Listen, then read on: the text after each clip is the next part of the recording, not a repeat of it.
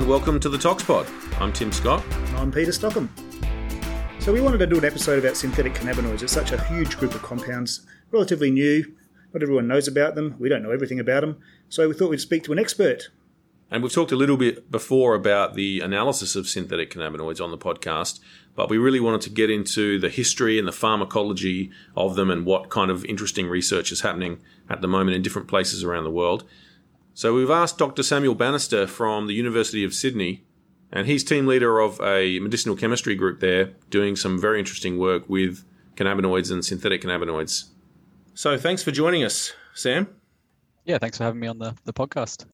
You've done a lot of work in your career with cannabinoid related compounds, and just tell us a bit about your background and how you got into cannabinoid research. Yeah, so my background's um, actually medicinal chemistry, so the design of, of new therapeutic candidates and, and potential medicinal compounds. Um, and I sort of became a, a cannabinoid scientist by accident because uh, I had a colleague um, from my PhD days who was working in a, a, government measurements lab.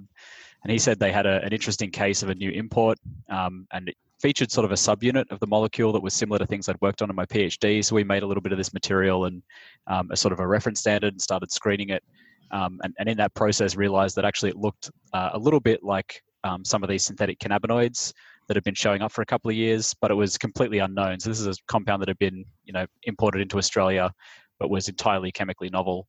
Um, so we published a little bit of that story um, in ACS Chemical Neuroscience. We've done a little bit of structure-activity relationships work, so tweaked a few regions of the molecule to see how those changes uh, impacted the cannabinoid activity. And we published that work um, we didn't disclose everything, but for the work that we did disclose, um, about six months later, I got an email from the head of the Finnish police saying they'd intercepted a kilogram of one of the compounds that we disclosed, labeled SDB 006, um, oh. as well as a, fluor- a fluorinated compound that we hadn't disclosed.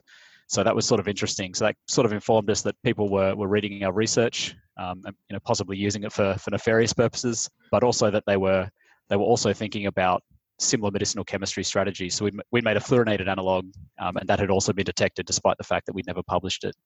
So yeah, got us thinking about how how we could do some good in this field by sort of proactively generating reference standards and, and characterizing the pharmacology of these things. So you've also worked a little bit in PET receptor work. Is that correct? Yeah. So I'd um, like I said, my background's in medicinal chemistry, and i have also done a little bit of radiochemistry, which is um, the design of ligands containing uh, radioactive isotopes um, for the purposes of imaging. So the, the, main area that I was working in was positron emission tomography, PET imaging.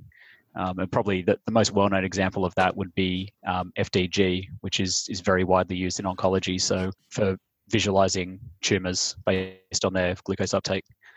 Um, so I went to Stanford for a couple of years, and I was initially there doing um, some radiochemistry work, um, looking at, at targets like cannabinoid receptors and designing traces for those and doing some PET imaging, um, but also doing a little bit of sort of basic synthetic cannabinoid pharmacology and chemistry, uh, and a little bit of toxicology and structural biology by collaboration, all focused around cannabinoids as well. So you certainly hit a good spot in history to start doing this sort of work, Sam. It's really a, it's not a fortunate thing, of course, but certainly it's taking off at the moment. Yeah, there's there's definitely no shortage of, of work to be done the rate of detection of these things has obviously sort of increased exponentially. There's been a bit of a decline in the last couple of years, but uh, the decline in, in, cannabinoids and cathinones has sort of been offset by an increase in the number of um, fentanyls and other classes of opioids that are being detected. So, yeah, the, the new psychoactive substances field is you know is a pretty busy space. So let's go back to uh, the beginning then with these synthetic cannabinoids. Where did they come from? So the, the very first two compounds um, were detected by a toxicology lab in Freiburg, if you're familiar with the uh, work of Volker Ellwater and his team. Yep. Um, so they'd purchased some of these herbal blends, which is how these things were sold, typically, you know, Damiana leaf or something that's laced with these synthetic materials. Um, and th- the packets would always disclose them as, you know, being not for human consumption, incense only, you know, things like Spice Gold and, and K2 were the early brands. But Volker and his team were a little bit suspicious that perhaps there was more than just a, a purely herbal blend here because people were claiming to get very intoxicated. And so they spent some time um, looking at the, the chemical composition of these substances. And ultimately, they detected two compounds. The first one was JWH 018, and the other one was a, a Pfizer compound, an old Pfizer compound with a, a CP prefix, um, a homologue of that. So the Pfizer compounds came from pharmaceutical work in the 70s and 80s where they were modifying THC to try and find new analgesics. And the JWH018 compound um, is a completely unrelated structural class that comes from the lab of John Huffman, who was at Clemson University at the time. So he was doing very, very basic research around structural features that confer CB1 binding and functional activity. So it's a very traditional medicinal chemistry work. And then it seems like someone's decided in the sort of mid 2000s, no one's really sure exactly, that perhaps you can take some of these synthetic cannabinoid compounds, uh, blend them with herbs, and sell them as a sort of cannabis substitute. So they'll be intoxicating, that you know they're very psychoactive, but much harder to detect in a toxicological sense. And you mentioned before how much they've been multiplying since that time. They've really taken off. How many are there now? Yeah, so so the best stats that you'll find probably come from the United Nations Office uh, on Drug Control, the UNODC. They put out a World Drug Report every year with a lot of these statistics, um, and also the European Monitoring Centre for Drugs and Drug Addiction and their early warning system. So based on the the EMCDDA data, they're now monitoring very close to a thousand new psychoactive substances in total, and the formal reporting um, suggests that cannabinoids make up about a third of those. So the two biggest classes by far are cannabinoids at about a third, and then cathinones, which are a class of stimulants with similar sorts of numbers. So we're talking about uh, currently about 350, 400 compounds, um, and of course there are possibly substances out there that we don't even know about yet. So these compounds, when you look at them, they don't really even look like THC at all, do they? But they're all sort of a similar size, same number of carbons, and very um, lip, fat soluble, lipophilic. But THC, does that actually look anything like the active agent in the endogenous system? No, so there's sort of three classes of cannabinoids, um, and, and, when I've presented some of this work, I'll often break them up into these three discrete groups. So you have within the the endogenous chemicals that signal through the cannabinoid system, um, you know, the endocannabinoid system. You have a number of um, fatty acid derivatives, so things like anandamide, 2-arachidonyl glycerol, so these are uh, very structurally distinct from THC, very lipophilic molecules, and they adopt certain uh, folded conformations that allow them to access some of the same receptors and enzymes. But yeah, very structurally different to THC. Uh, THC is this terpenophenolic natural product, a very greasy looking molecule, and it has a number of analogs, um, both synthetic and naturally occurring, that can be considered cannabinoid activating ligands as well. The third class that you have is structurally distinct from both of those and typically features a sort of indole or indazole core, you know, some kind of heterocyclic core, a carbonyl derived linker, and then sort of two pendant groups. So it, it goes to show you how sort of promiscuous the cannabinoid receptor is in a sense, um, in terms of its orthosteric site, that you can have three very structurally distinct classes of molecules, uh, all capable of um, efficaciously activating that site. So, what exactly does the endocannabinoid system do? Uh, what doesn't it do? I mean, it's it's really involved in it's it's very fundamental. It's very conserved in an evolutionary sense. Um, so that really tells you a lot about its its essential role. But it controls um, all sorts of aspects of mood, sleep, satiety, um, a whole number of things. And and we see this in dysfunctions of of the endocannabinoid system as well. So I guess the most sort of well reported case is rimonabant. So the, the idea with rimonabant was that it was developed as a CB1 antagonist, so to block the CB1 receptor sites in the brain. And the idea is that it would stop people from eating too much. So uh, it was marketed as an obesity treatment, and then it um, was eventually recalled from market because they realized that people who were taking this substance, you know, might be losing weight, but they were also killing themselves in um, higher than average numbers. So mm. it was actually messing with, you know, with the emotional state of a number of people. So that should should give you some idea of just the sort of diverse roles that the endocannabinoid system is involved in. And the synthetic cannabinoids, which we often call them synthetic cannabinoids, syncans, you know, as sort of shorthand, but really the best name for them is really synthetic cannabinoid receptor agonist, isn't it? Because that that explains the role that they're having. It's not about their structure necessarily, how they're grouped together. It's more about uh, how they're affecting the body pharmacologically. Yeah, that, that's exactly right. I think that is a really good distinction. So we refer to things as synthetic cathinones if they're not occurring in nature, and that's the vast majority of them. And people have sort of applied, you know, the same designations to opioids and to cannabinoids. Um, but actually, you can have synthetic cannabinoids that are antagonists, say, of the CB1 receptor, and they won't be intoxicating. Um, so I think I, have had good conversations with um, Simon Brandt uh, about this, and you know, he's a he's a chemist in in the UK who's very particular about his language, and and he um, is very adamant that we should call them synthetic cannabinoid receptor agonists. You know, the acronym SCRAs because it's it's a much sort of cleaner um, subcategory than just the entire class of synthetic cannabinoids themselves. Yeah, it's just easier to say sin cans when you're talking about it. and I, I, think I think people, toxicologists especially, understand um, that this is sort of shorthand for a specific class of substances. So, what are there any rules about what is included in this class and what's not? Because obviously, some have more affinity for you know the CB1, CB2 receptors than others. Are there any rules for when something gets included in this class called SCRAs? No, I don't, I don't think there's any hard and fast rules. I guess the the criterion would be that it must be capable of activating the CB1 receptor. Um, and any of these substances must be capable of activating the CB1 receptor because it's the, the CB1 receptors in the brain and activation of those that leads to psychoactivity. So even then, you can find interesting cases where you know a compound may activate uh, a receptor in vitro, so in our, our cellular models, but it doesn't actually have any effect in a mouse or a rat, and that may be because it's metabolized very quickly or it's not able to reach the brain because of its properties. So I'd, I'd, say any substance that produces a sort of central CB1 mediated effect, you know, in a rodent is very likely to be psychoactive in, in humans, and that would be considered an SCRA. Yeah, that brings up an interesting point about a lot of the research that's done um, in this space, or with any new drugs, I guess, is looking at cell models, not looking at in humans necessarily, living humans. So, what's the correlation there between, you know, how, how likely is it that the results you get from using those kind of cellular studies will then transfer to in real life on humans? Um, it's it's pretty good. We we use a screening cascade. Uh, so the first thing we'll do, and this is so that we can get uh, the maximal amount of information with the sort of minimum number of assays. So the first thing we do as we're building a library is um, we'll do some binding affinity studies with Michelle Glass's lab at the University of Otago, and this will just tell us whether a compound actually interacts with CB1 or CB2 receptors if it does, it, it may be in a sort of agonist or antagonist type mode. So then we'll go on and do some studies uh, in collaboration with Mark Connor's lab at Macquarie University. Um, and he's got a flipper assay that can uh, indicate that the compound uh, is acting as an agonist rather than an antagonist. So that we get some idea about its functional activity.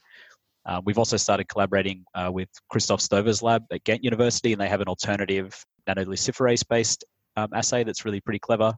So we can get a lot of information early on in, a, in various cellular systems about whether it can actually activate the receptor. And then the final stage is to do some kind of rodent biotelemetry. So this uses a, a radio biotelemetry probe that's implanted in a mouse or a rat, and that can give us sort of real-time physiological information following dosing of one of these substances. So we typically see um, characteristic effects uh, in mice or in rats if we're getting central activation of CB1 receptors and that includes things like a, a decreased locomotion, decreased nociception, decreased heart rate, decreased body temperature. So we can actually quantify these things using radio biotelemetry and show that the, a given compound is having a, a central CB1 mediated effect. Are you saying you're synthesizing new synthetic cannabinoids or ones that have been seized and you're just testing them? So we will we'll typically look at the seizure data um, and we collaborate with various people at the EMCDDA um, and other government agencies to figure out sort of what's out there currently. And then we'll look at not just the compounds that are detected, but systematic analogs of those. So we use sort of a matrix structure activity relationship approach where we'll systematically modify two different subfeatures of those molecules to create a more sort of encompassed library of, of likely analogs, things that are related to existing molecules that might appear in future.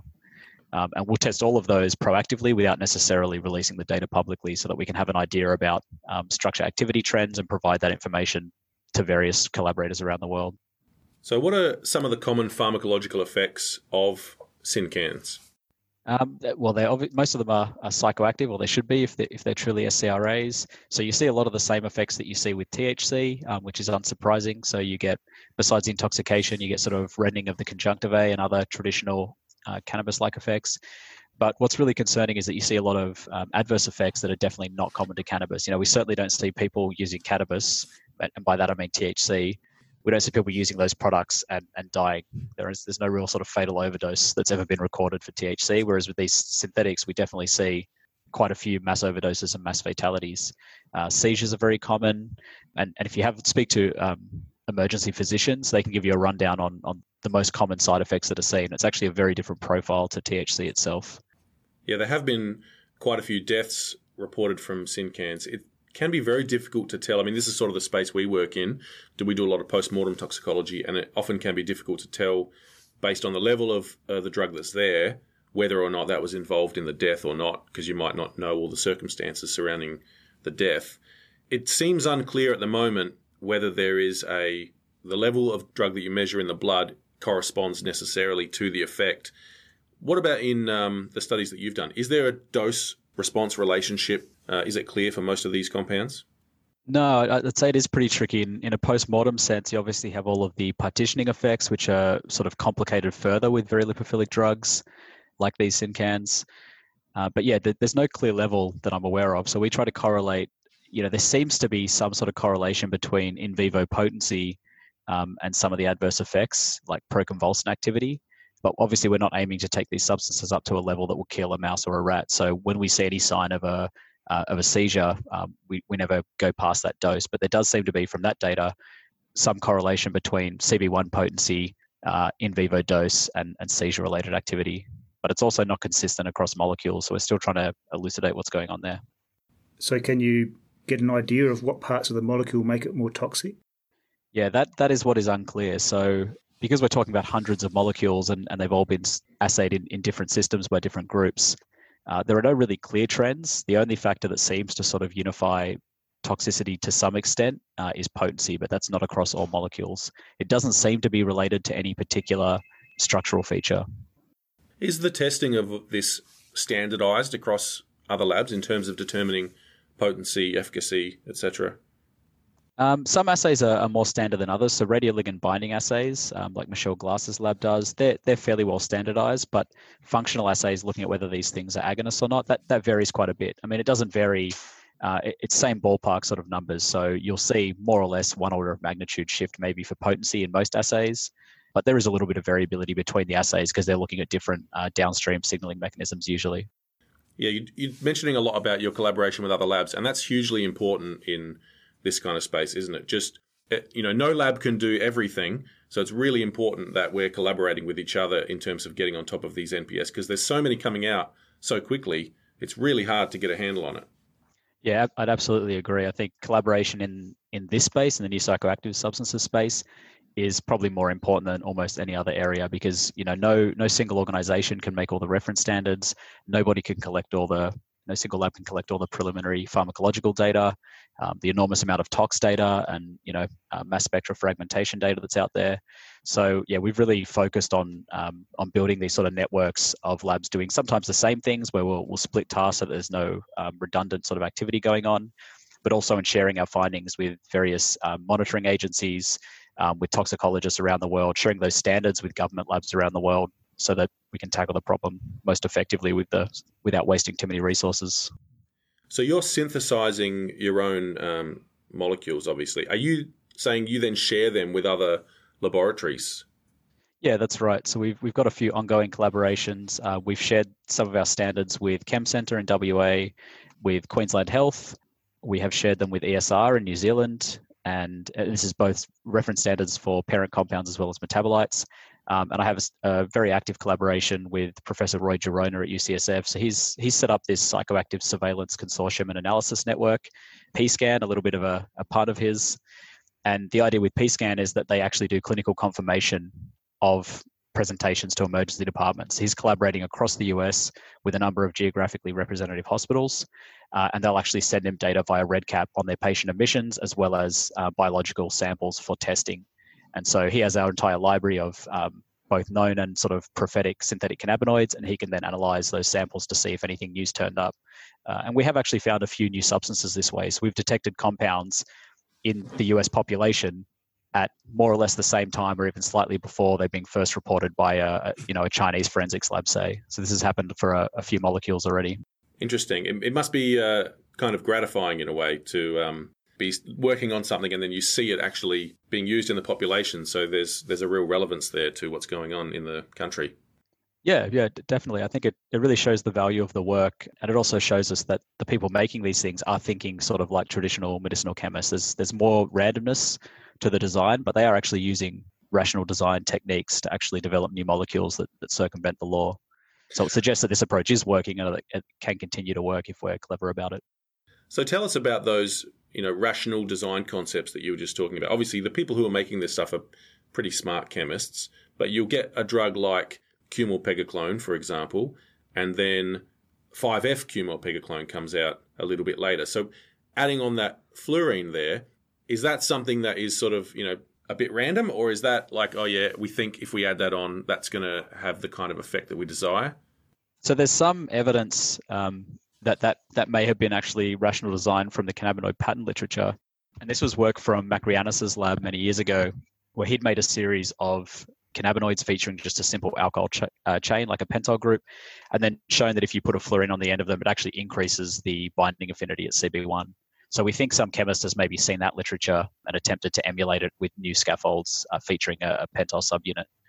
But this idea of swapping out fluorine for hydrogen, which is what's happening in those cases, is actually very well known in medicinal chemistry. So it's one of the the more common techniques, um, more common examples of bioisosteric substitution. So fluorine's about the same size as a hydrogen atom, but with a greater electronegativity. So we expect that the body will interpret it more or less the same, but it may modify its pharmacology at a, a given receptor a little bit. Um, and it's very, very widely used in medicinal chemistry, um, which is why you know about 30% of all pharmaceuticals contain a, a fluorine atom. But then you have others coming out as well, which are just completely different structures. So, are people in medicinal chemistry working on things that are just completely different to current synthetic cannabinoids that we know about? Yeah, there are. If, if you look at the medicinal chemistry literature, there are literally dozens of CB1 agonist chemotypes out there. So I think it's it's this trade-off, this compromise for the manufacturers between making the smallest possible change that allows um, you know the material to still be manufactured on scale while circumventing any any current law. So we see this quite a lot where where a given class is banned or a chemotype is banned, you'll see an almost immediate replacement with something that involves um, you know another medicinal chemistry technique like scaffold hopping so there was a case, we published a paper on this um, a couple of years back actually. There was a case in Australia uh, where a number of indoles and indazoles had been banned. And a colleague of mine had gone down to Victoria and purchased this stuff called Rastaking, I believe it was.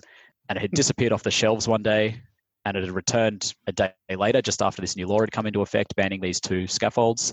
Um, and it had a little sticker saying, you know, contains no no illegal ingredient. Uh, something to this effect. And uh, when analyzed, sure enough, it actually contained uh, seven aza indole. So that's just a, an analog where you've moved the nitrogen in indazole to a different position of that same ring. We call this scaffold hopping.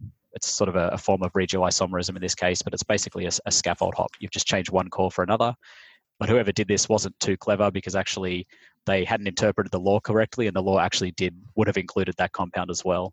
So we went on to show that it's, it is indeed a, a cannabinoid in vitro and that it also shows cannabinoid effects in mice. There's lots of uh, different ways that the law works around the world, isn't there? Whether they call it a, if it's pharmacologically active or psychoactive, then it's illegal, or if it's structurally related. So um, it's pretty difficult to get it right everywhere, I guess. Yeah, I, I don't think any single place has come up with a perfect solution, which is why this problem still exists. I don't think there is necessarily a way to write a single piece of legislation that will cover all bases and, and sort of remove these things from the marketplace. There's just too many, there will always be sort of technical loopholes in the way these things are written. So you have some places, some states in the US and some countries in Europe going for a more blanket approach where they ban potentially every substance that fits a very generic uh, Marcouche structure type definition. But then that has unforeseen consequences because suddenly you've banned, you know, a huge amount of a screening library for a pharmaceutical company potentially and made all of those substances controlled. So things that aren't actually syncans end up getting caught up in these generic legislations. And then in the US, um, you have things like the Controlled Substances Act and the Federal Analog Act, which the Controlled Substances Act tends to focus on emergency legislation to ban specific molecules, but the Federal Analog Act um, gives lawmakers the power to decide in court whether something that's newly appeared is actually an analog of something that's already illegal. But obviously, you know, the that process is a fairly slow one as well yeah, it can be frustrating as scientists. Sometimes we get caught up in these legislative changes, which uh, are meant to deter people from using these compounds, but sometimes that legislation has unintended effects on us. Yeah, that that is sort of one school of thought um, that you hear from a few people is that the attempt to prohibit these substances has driven the market towards more potent and potentially more dangerous substances, and that's certainly what we've seen. If you look at the trends in the US for uh, mass overdoses, mass casualty events, as they're called, they have sort of increased in both size uh, and uh, and recency fairly consistently for the last couple of years. So you know, I was speaking to Michael Evans Brown at the EMCDDA about this when I was there, and he said, you know, he never imagined at the start of this when he started monitoring these things, you know, back in 2005, 2010. He said he never imagined a situation where you'd have suddenly hundreds of people overdosing at one location on these substances because it just wasn't a wasn't a thought. But I'm told this is now uh, fairly frequent. The compounds are so potent that you'll see um, in UK prisons, for example. Um, my colleague Craig McKenzie is looking at use in that population. Um, he said it's not uncommon to see these mass overdose events as like a new compound sweeps through. Yeah, I've seen some of Craig McKenzie's work on that, and it's interesting. Yeah, the prison population does seem to be using these compounds as well. It'll be interesting to see in some places in the world as cannabis itself is now being legalized whether that will have an effect on the use of synthetic cannabinoids. Will they go down now that people have more access to cannabis, or have some people just gotten used to using these new compounds and they'll continue with them?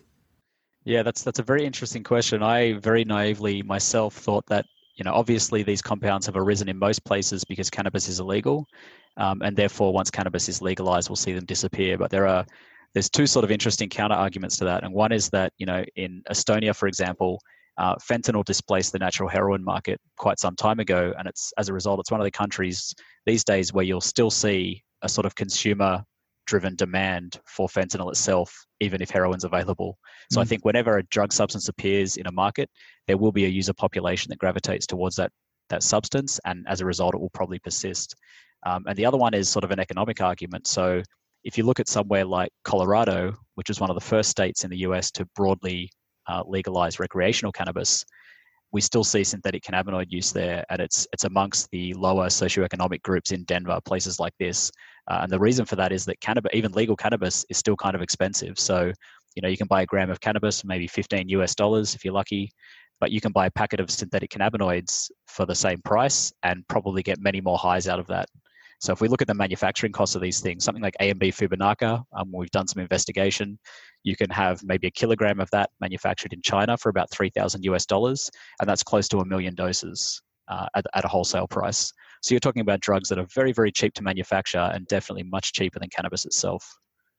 So you're talking about like dose to dose, I guess there. But are people using these synthetic cannabinoids at the you know recommended dose, if there is such a thing?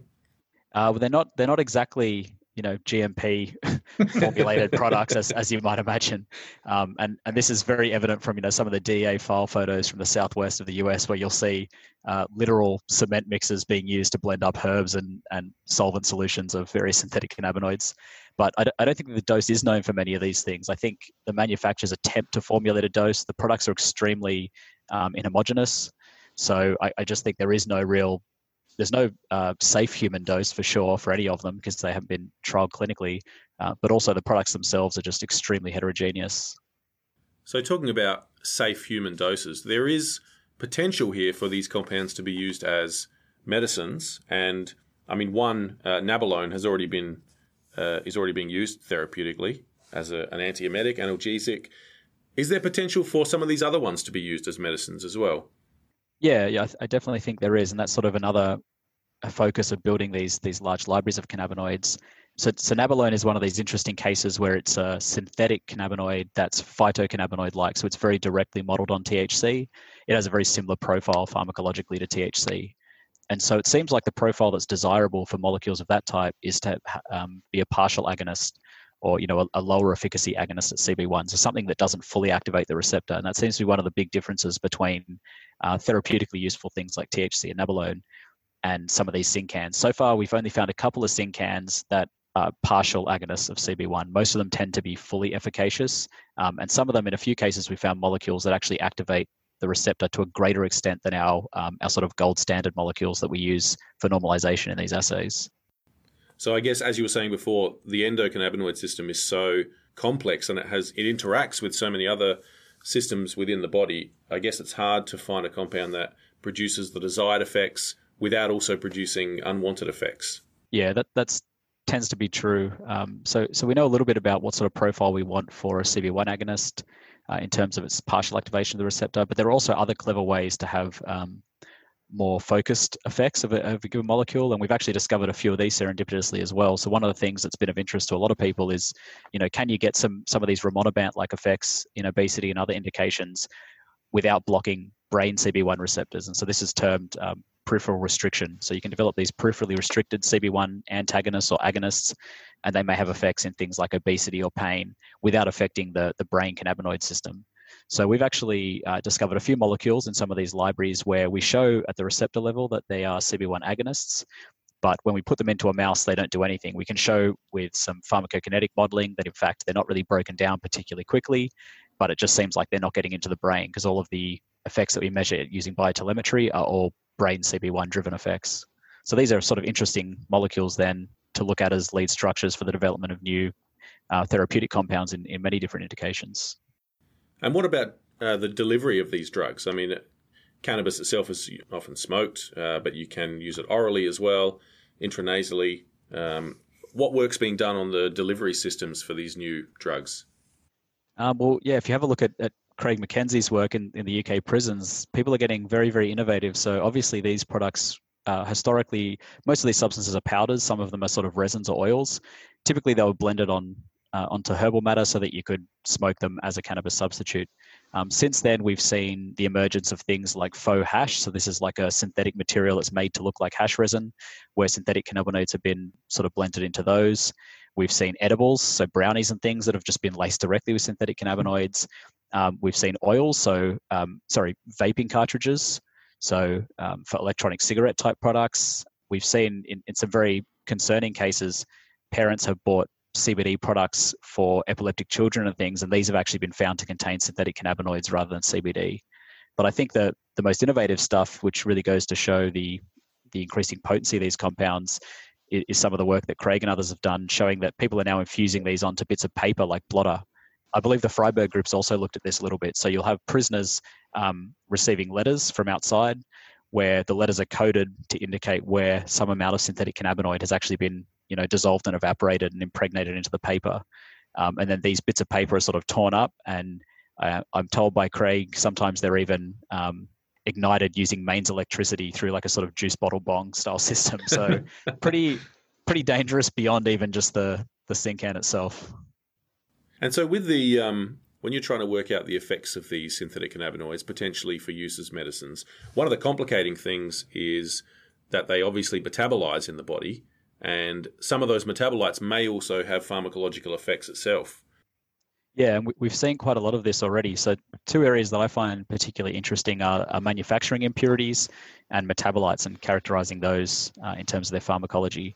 So, we occasionally read reports about an interesting looking molecule that's been detected in a seizure, but it looks to me like maybe it's just a manufacturing impurity that's been then isolated and sold as a material itself without really much rational design.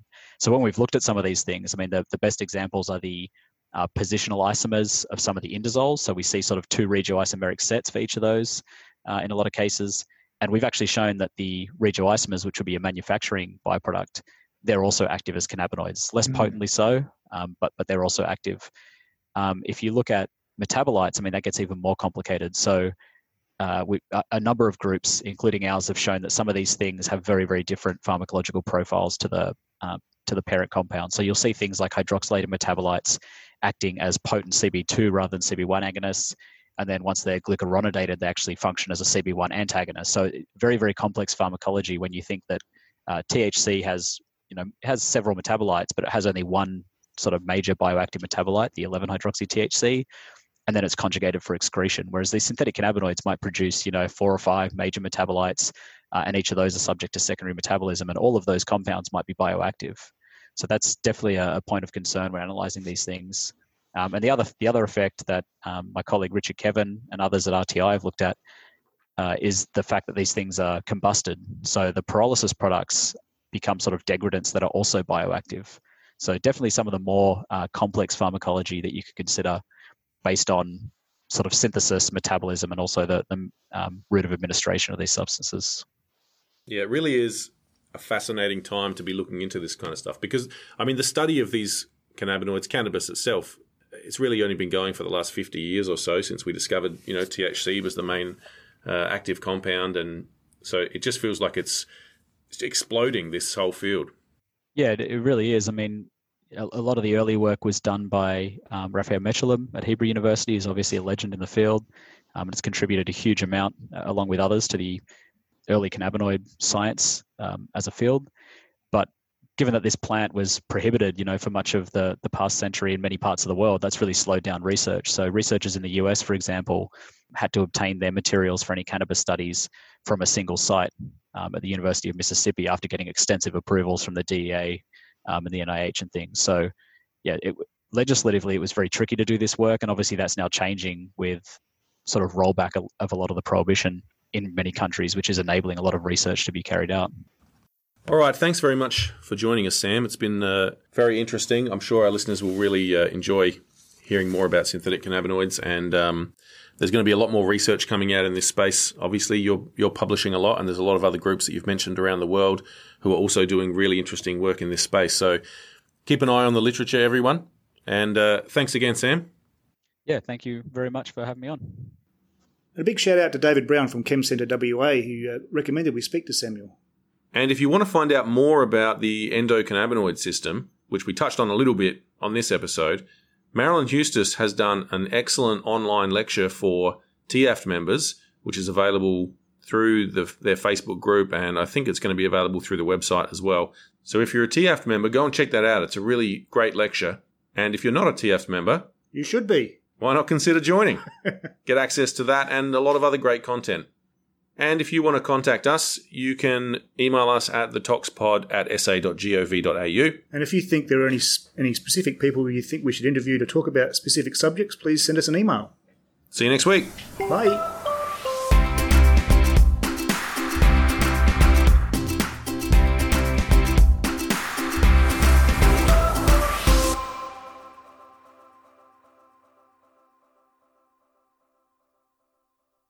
Registration is now open for the 61st annual TAFT meeting taking place from the 2nd to the 6th of September 2024 in St. Gallen, Switzerland. The early bird rate is only available until May 31st, so be sure to register soon for the reduced rate at www.taft2024.org. We look forward to welcoming you to St. Gallen for an inspiring, engaging, and enlightening conference.